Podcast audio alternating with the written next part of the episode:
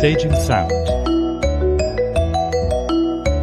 a podcast reflecting on theatre music, sound design, sonic practices, and experiences.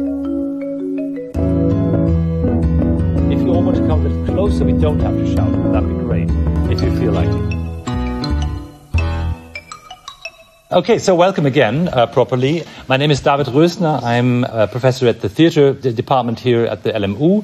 And I'm also the convener of a research group called Sound. Hang on, what is it called? It's called uh, Sound of Theatre. That's what it's called, which is a research group facilitated by the ZAS or the Center for Advanced Studies uh, here at the LMU as well. And we're very grateful to have that group because it allows us to get some time and play and sort of um, be together. And these are two of the 10 fellows, uh, and they sort of come in batches. so there's always a few here and we uh, uh, embark on discussions and projects. And one project, I should say, which is why I'm wearing headphones. You've been wondering, is he listening to the sports in the background? no, he's not. Um, are, these are microphones as well. So what we're doing with all this is uh, we're recording this session because one of the, the ways in which we want to engage with the world is a new podcast which has just launched its third episode. Uh, so if you want to find that, it's called Staging Sound uh, and it's in, on all the platforms. And ideally, this will become another episode. And now I'll introduce uh, our esteemed uh, panel because I'm very happy for you both to be here. Um, so we've got Duška Radosavljević. She's an academic, she's a critic, she's been a, a dramaturg and is still a dramaturg. She has uh, roots in Yugoslavia, but has sort of been shaped by the UK uh, intellectually, academically, personally, uh, because of being there for a very, very long time. She's now based in Lund, in Sweden, um, but is still affiliated to the Central School of Speech and uh, Drama of the University of London as a professorial research fellow.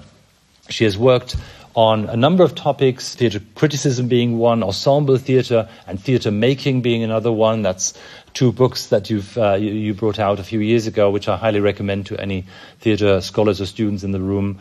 And she's also, and that's something we'll talk about today, produced uh, an extensive website called auralia.space and an do you want to hold it up? Sort of a, a, oh, a, a joint book, another joint uh, book, which is sort of in, in strong dialogue with that website and with her recent um, research project, which was called Oral and Oral, so one time spelled with A-U, Aural and Oral Dramaturgies, Theatre in the Digital Age.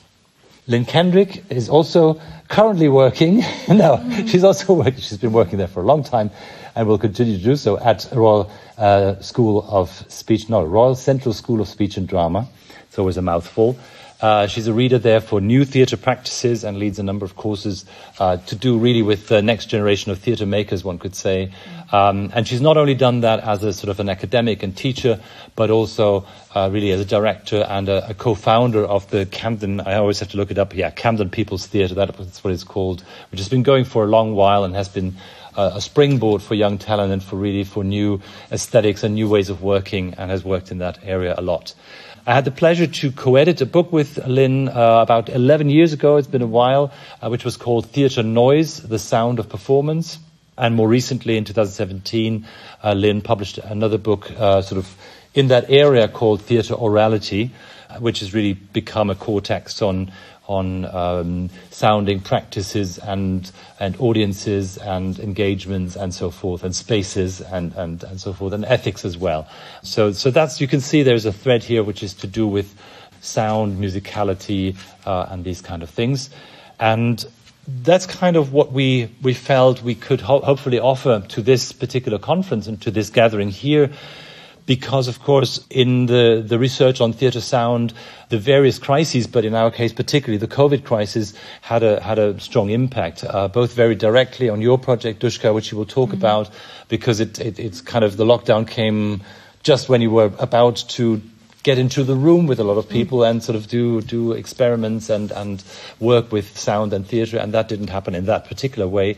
And also it's something that you Lynne have observed in in other people's uh, work in their practices how they responded how they found strategies of coping with being banned from the public sphere is essentially or banned from theatres and that's something that's shaping up your your research so this this panel is going to be a, a, mixture of conversation and presentation.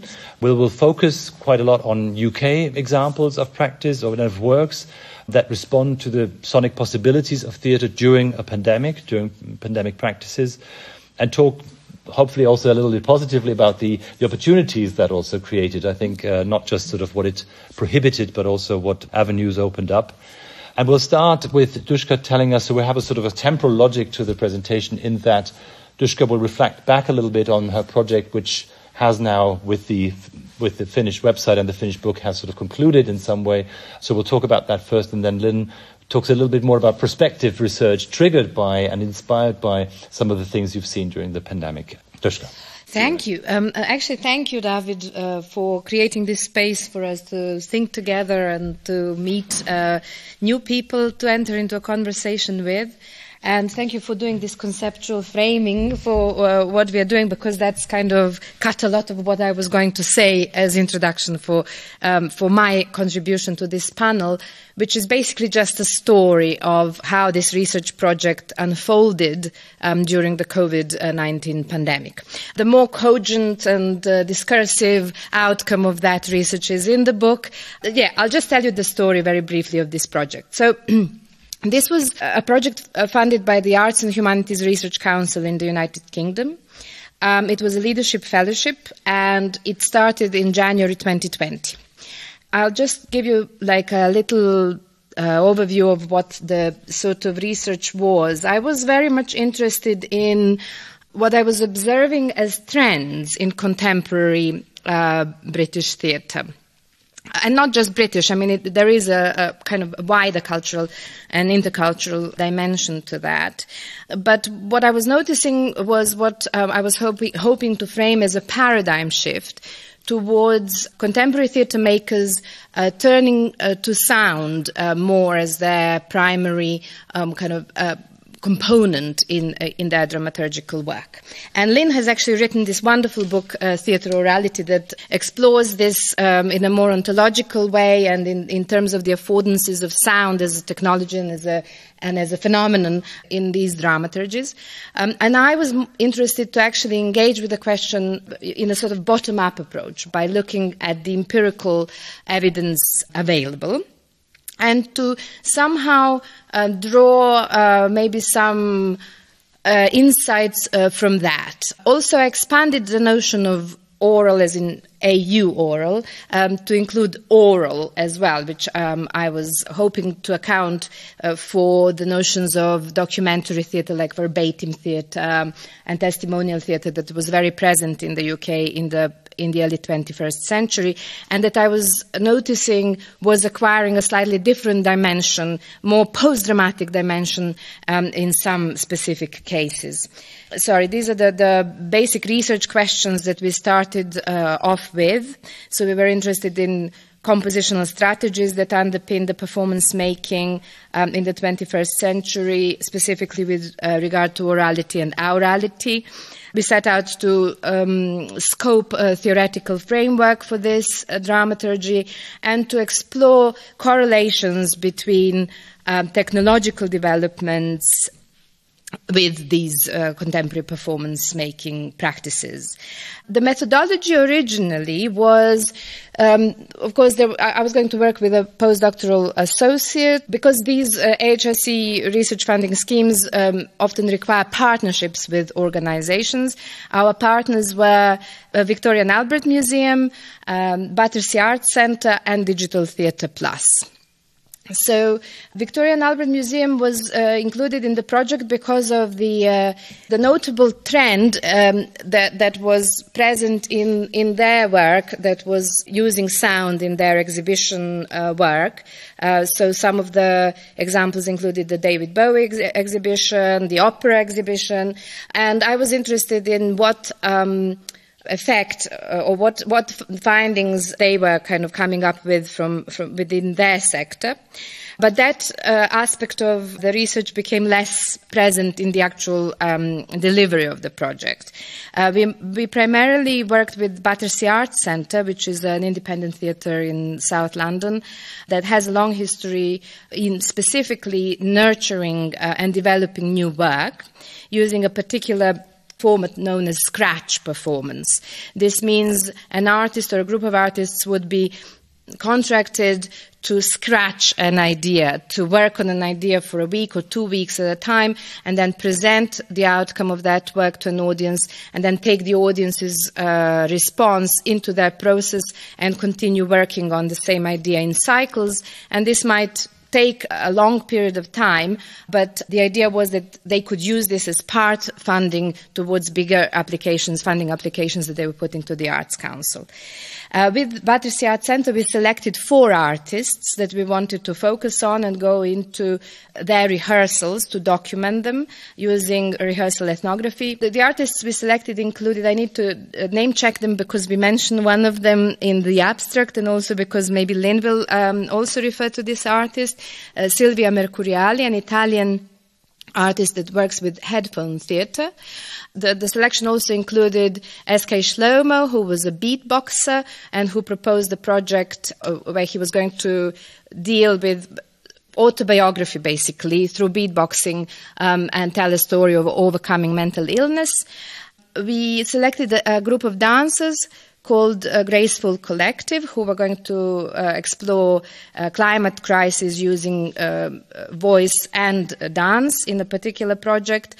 And um, the fourth artist was uh, Sarah Getz, who was uh, an artist based in San Francisco um, and who wanted to explore what they referred to as neo ventriloquism as a strategy in finding queer identities.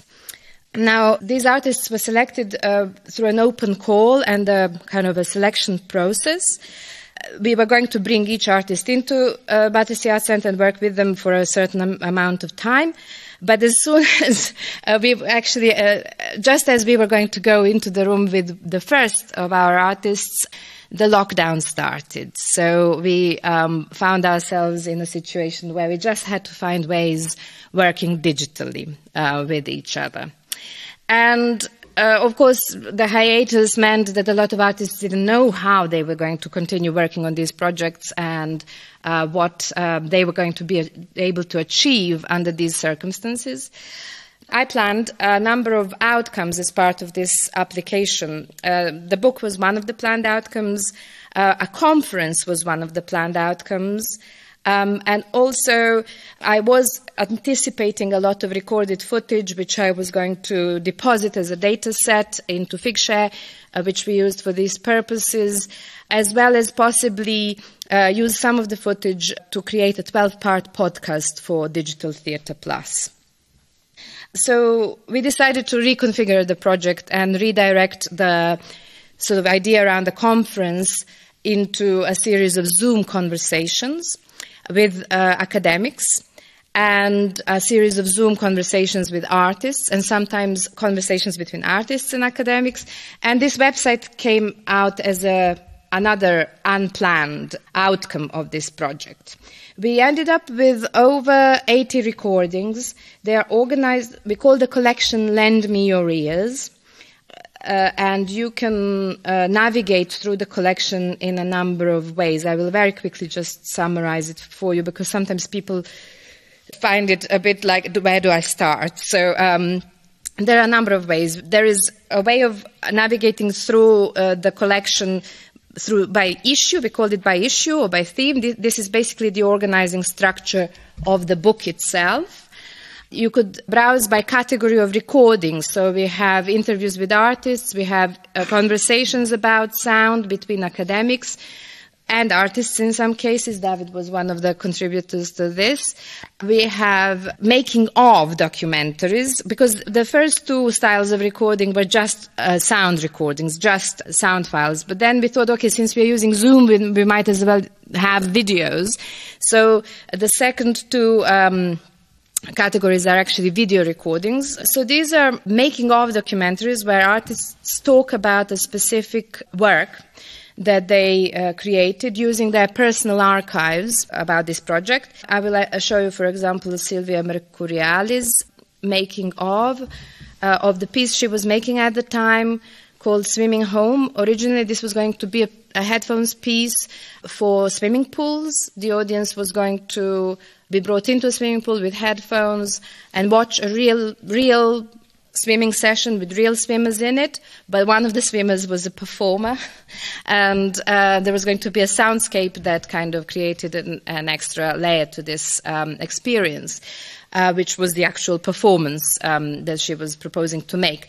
But as a result of the lockdown, Silvia created a piece to be listened to in your bathroom. And there are two versions, one for the bath and one for the shower. Uh, I do uh, recommend uh, looking this up. It, I think it's still possible to, to do the piece in the comfort of your bathroom.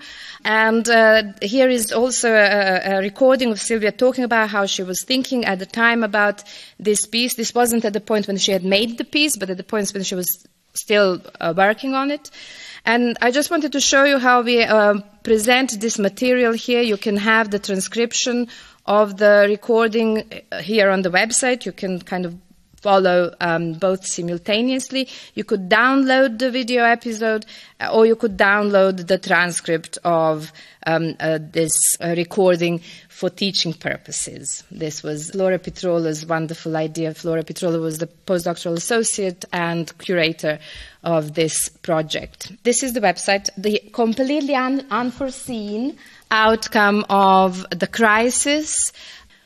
And I'm fully aware of the fact that this was a terrible time. Um, and actually, probably this conditioning whereby we were sitting inside our homes and not fully interacting in the public sphere meant that we weren't fully aware of the tragic aspect of uh, many people's lives uh, during that time.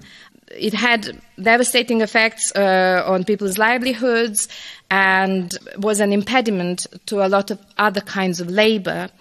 Uh, so I need to acknowledge that while also saying for us, it was an opportunity. It was also a methodological opportunity for me in terms of doing this research.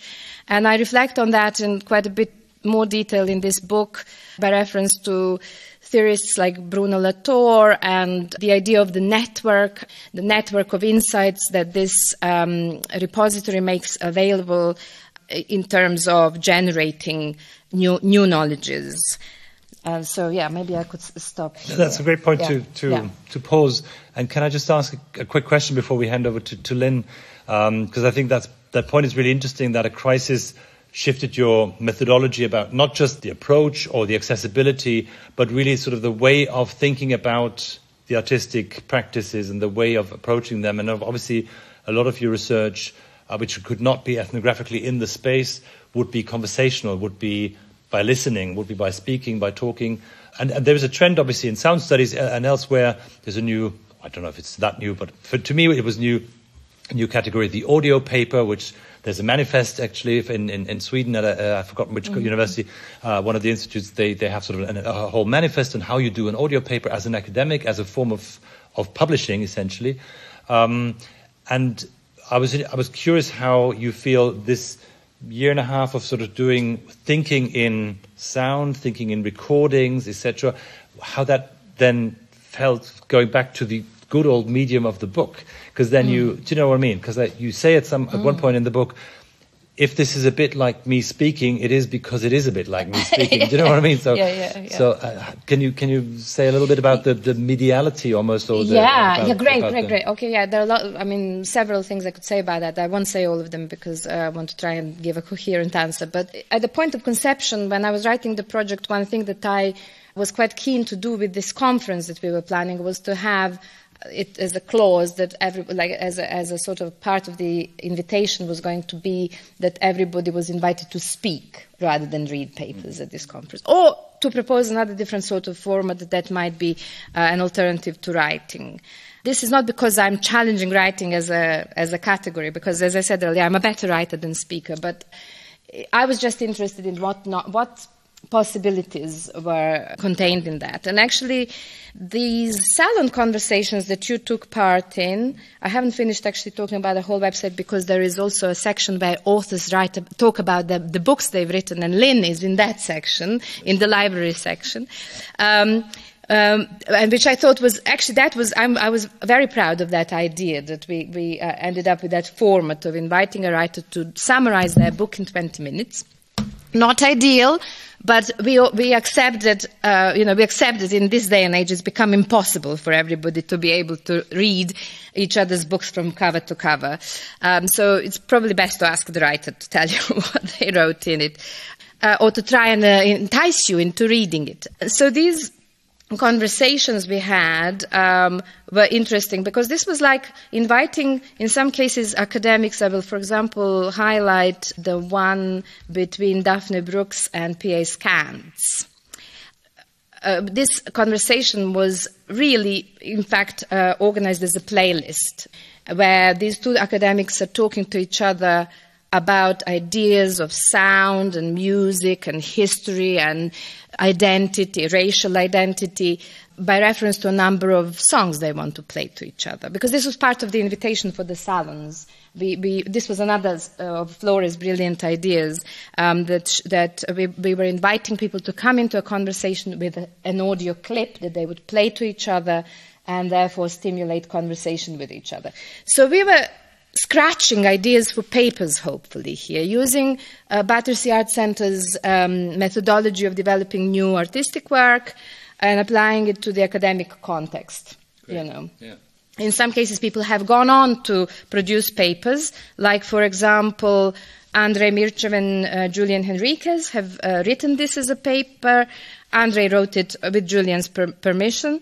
And Kate Basic and Javon Johnson have written this theirs as a paper as well, which we published in a special collection, which I haven't managed, uh, mentioned as another one of our outcomes. We, we did uh, have a, um, an edited special issue for critical stages, the online journal. We were quite keen that all the research is open access, except for the book, but um, hopefully that will be available in your libraries. So it already is. yeah. yeah. yeah, very good. Thank you so much, Duška. We'll we'll keep going, and then we'll open to questions at the end. Uh, Lynne, so how how did the pandemic and the, the, the coping mechanisms of theatre artists trigger you to think perhaps in a new way, or to think of new avenues of, of research in your own work and your own thinking? Thank you. Well, one of the things I've been thinking about and reflecting on a lot is how during the global pandemic, theatre making and production, but also I think daily life and daily interaction really drew attention to aurality. And this is everything from having to sort of consciously tune in to streamed events, digital events, but the particular act of having to make sure whether or not you're audible, mute or unmute on Zoom, um, or more full on uh, engaging in and downloading audio art, um, audio experiences. Uh, so there is a shift, I think, uh, across all uh, sort of quotidian experience and in art, thinking about the theme of this conference and how it responds, how crisis and art respond to each other.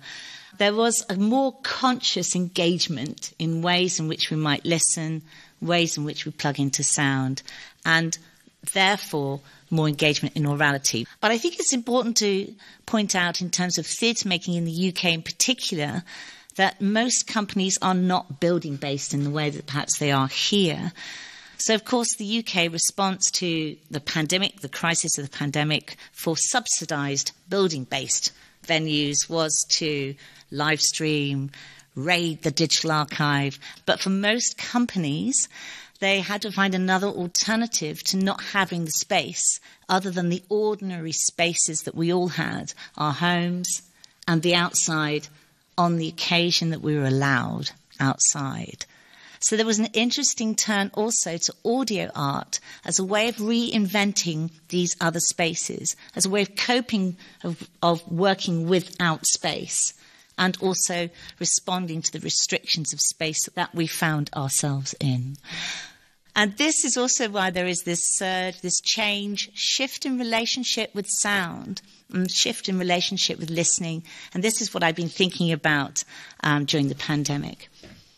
Um, so in the UK, of course, there was a particular boom in audio walks, in sound experiences, sonic experiences that you could download to augment the sort of once a day exercise that we were allowed um, to take out and about. Course, a lot of us did more than that, but uh, officially it was one walk a day. And how were you going to make something of that walk? But the other thing I, have been interested in is that there's been a surge of interest in what uh, Duška referred to earlier as headphone theatre. And niche work, and it really was niche work by artists such as Silvia Mercuriali and by Darkfield, who I'll talk about a bit more in a moment, um, suddenly experienced a significant increase in their popularity, in the reach of their work. So there was also this, this strange opportunity that arose for particular audio led or sound led forms of theatre and performance. So Silvia's project um, was initially to be in a site specific project in a swimming pool, became a downloadable. You can still download it, you still have to pay for it, still download it and listen to it in your bath or in the shower with a bucket. She will explain that. And as a consequence, this work was downloaded as, as far as Vancouver, and Darkfield also found their work downloaded to and listened to as far as Saudi Arabia, and that actually initiated a collaboration with them as well. So the reach of the work, uh, an opportunity in response to crisis that was perhaps unexpected at the time. Headphone theatre. I just want to briefly explain headphone theatre. I know it sounds obvious, but it's worth mentioning. Obviously, it involves on ear or in ear, or also sometimes haptic modes of audience, primarily engaging in listening, but not in the same way as we would be obviously assembled in an audience in a theatre. But more crucially, more often not involves binaural recording, which of course I'm sure you all know, but is different from stereo, which might mark out the dimensions of a room, but binaural recording places the listener within the room places the listener within the experience. And this is what makes headphone theatre not radio. Uh, I'm often having to um, answer that particular accusation or question. No, it's not radio. Even though confusingly Darkfield do call themselves Darkfield Radio. Um, uh, we'll, maybe we can talk about that later in a moment. Headphone theatre involves headphones, OBS, but it really is um, structurally as well as its main uh, mode of transmission. So it's the head to phone that is crucial. And this relationship between the listener, the head of the listener, and the phone, the voice, is also a part of the structure of the work. So we are not just listening to innocuous things, bird tweets, happening in lovely. We are sometimes listening to bird tweets happening um, in three dimensionality, um, but more often than not, we are positioned by the relationship between the speaker, the person we're listening to, and our ear. And that relation in headphone theatre often happens structurally, dramatically, and dramaturgically, and as a form of staging as well. The other important thing to say about headphone theatre is that sound operates independently of the visual. Sometimes this is a wholesale attempt in forms of theatre like theatre in the dark, though of course one can still argue the visual is still there in many ways, but in terms of the actual operations of that event of theatre, darkness is uh, something that goes hand in hand with headphone theatre or certainly may have the visual object present that isn't the one that you're listening to. So the idea of the audio walk, of course, sometimes might describe the actual space that you're in, but in audio theatre walks, they are redescribing and reinventing the spaces you're in. So the sound is in a dialogic, sometimes resistive relationship with the visual object um, of that event. And this surge of interest in aurality during the pandemic and headphone theatre I think it's been very interesting that these small scale, quite nerdy forms of theatre, um, which I'm, i have always been particularly interested in and I programmed as well um, quite early on at Camden People's Theatre. These are the surge in popularity in something that was very niche is also very interesting. So Darkfield on headphone theatre. Now you can find them in shipping containers, uh, moving around to festivals and to main cities. And they started producing their headphone theatre inside shipping crates. And I'll give an example in a moment. But the real mainstream example, of course, which you may have heard of, is the production The Encounter by Complicité. This was a piece of theatre where the binaural recording device, the binaural head, actually features in the piece of theatre uh, in the stage. It is centre stage. It's there as a recording device, as a, for a live feed. It also stands in for characters within the play. Um, it is a wholesale mainstream theatre embracing of theatre aurality.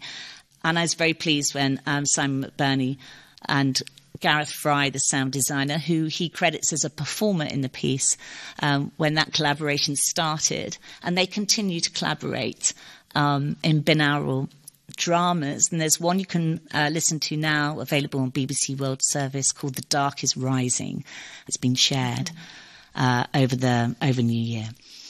Um, so there has been a movement and an interest in the industry in the UK in particular towards theatre aurality. And I do consider headphones theatre in particular to be uh, a part of this genre, dare I say of theatre aurality. I was going to talk a bit about active aurality because that's in the title of our panel. And I'll just briefly mention an example of how this work which really plays with the possibilities of difference between the visual and the aural, uh, can also be activist. And one example of this is um, the work by global majority theatre artist called Ali Pool, black female theatre artist turned sound artist. And she makes work which is based on her identity and who she is but it is on the sonic manifestation of her identity and who she is, not fixed upon her visual appearance. And by that I mean not indexed to her movement as a black woman into white person spaces. So that's not the first encounter with her identity. That might be the second or third, but the first encounter in these works is with her as an aural presence, which is much more moot, and she can play with that mootness. She's not trying to not sound like a black woman, if you see what I mean. But her first entry into meaning entry into the aesthetics of her work is through sound. And it gives a very interesting latitude and relationship between agency and identity and performance, which I've written about elsewhere, but I think it's always worth mentioning because often in headphone theatre we have really gaming style stories, don't we? Sort of boys' own stories. And um, Darkfield works, you can, you know, uh, experience a plane crash, a seance. Uh, you can be put into a coma. They're very like early game. They're a bit Resident Evil like series in terms of early gaming, but they've actually taken a move into some different stories, and I'll give an example of one in, a moment. But key to this example I've just described of Ali Pool's work is the fact that headphone theatre, by dint of its binaurality, positions the listener and positions the listener in relation to the work in a way that, that can often throw a question, a series of questions and a series of doubts about what we are listening to and who we are in that listening experience. I've referred to this as sonic intersubjectivity, but Duška's also referred to it as interrelationality between the audience and the work. So what I'm going to do now, I'm just checking the time. I'm just going to read something that I've written about a piece of work by Darkfield. I've got the um, Oh, sorry. uh, the URL open, I think, for Darkfield on. There we are. Which one? Uh, it's Intravene. Intravene is a crate show, so a show in a shipping container in the dark with for 10 people, each individually wearing headphones, and it is made through binaural recording. Intravene is a new piece of work by Darkfield um, that is about the drugs crisis in Vancouver and uh, uses a lot of actual footage, verbatim uh, interviews um, with people who, who feature in the work as well. So I'm just going to read a bit of what I've written, um, and then we'll. Make, there's a particular clip I'll come to in a sec. Okay. A constant low drone fills the shipping container. In our headphones, a semi reassuring voice tells us not to worry, you're not dead yet. It was a last minute decision for Darkfield to stage Intravene in a shipping container, as this production was destined for Darkfield Radio's website to be downloaded and listened to worldwide amid pandemic. It still will be, but it's an interesting decision to locate this headphone theatre piece in the intimacy of this shipping container, potentially with 10 others, though I was the only person who went to see it on the occasion that I did. Um, this is Darkfield's plunge into an area of keen interest for the creative team, developing the form of headphone theatre with what they refer to as audio journalism, focusing on documentary recordings of lived experiences and mapping these into the dark, binaural sonosphere of drones, jolting sounds, etc., that have really become their trademark.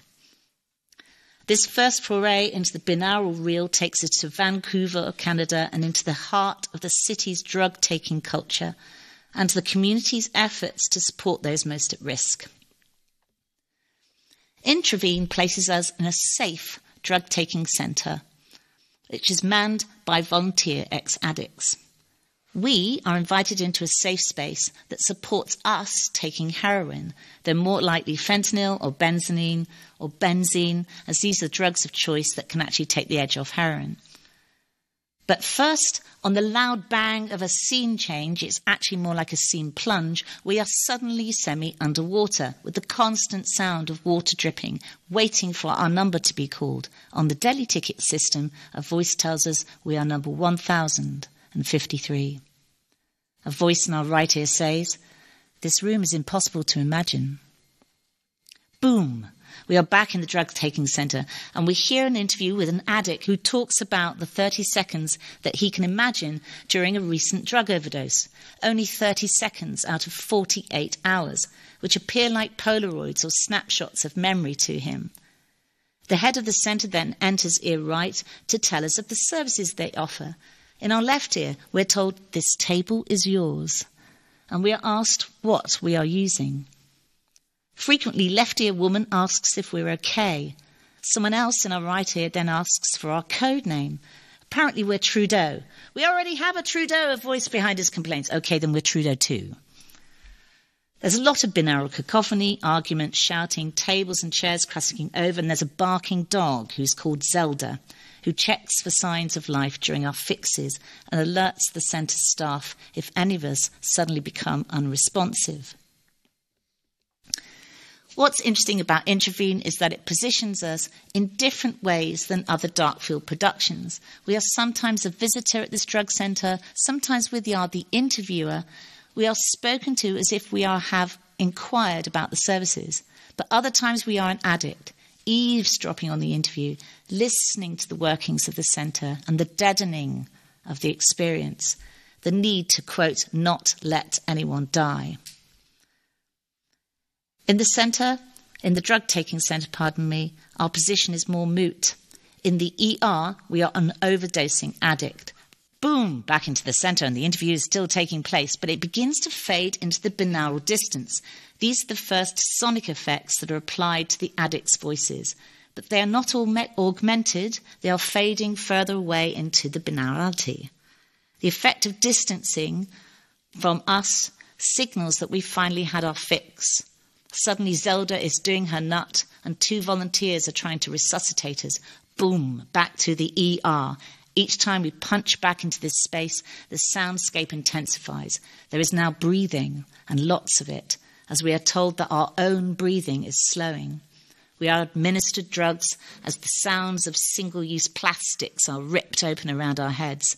To either side, the water now is pouring we are administered Narcan and CPR 1 Mississippi, 2 Mississippi, 3 Mississippi, 4 Mississippi. There's no particular panic. This happens all the time. We are OD number 1053. So that's just a short description of my listening experience. Thank you. Great.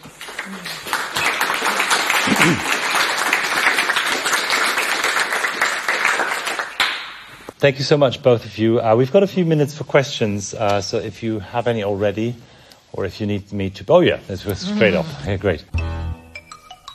At this point, I'm afraid I have to intervene briefly as the moderator of this podcast. We did go to questions at this stage of the panel, but failed to record them adequately, which is why I will simply rephrase them here.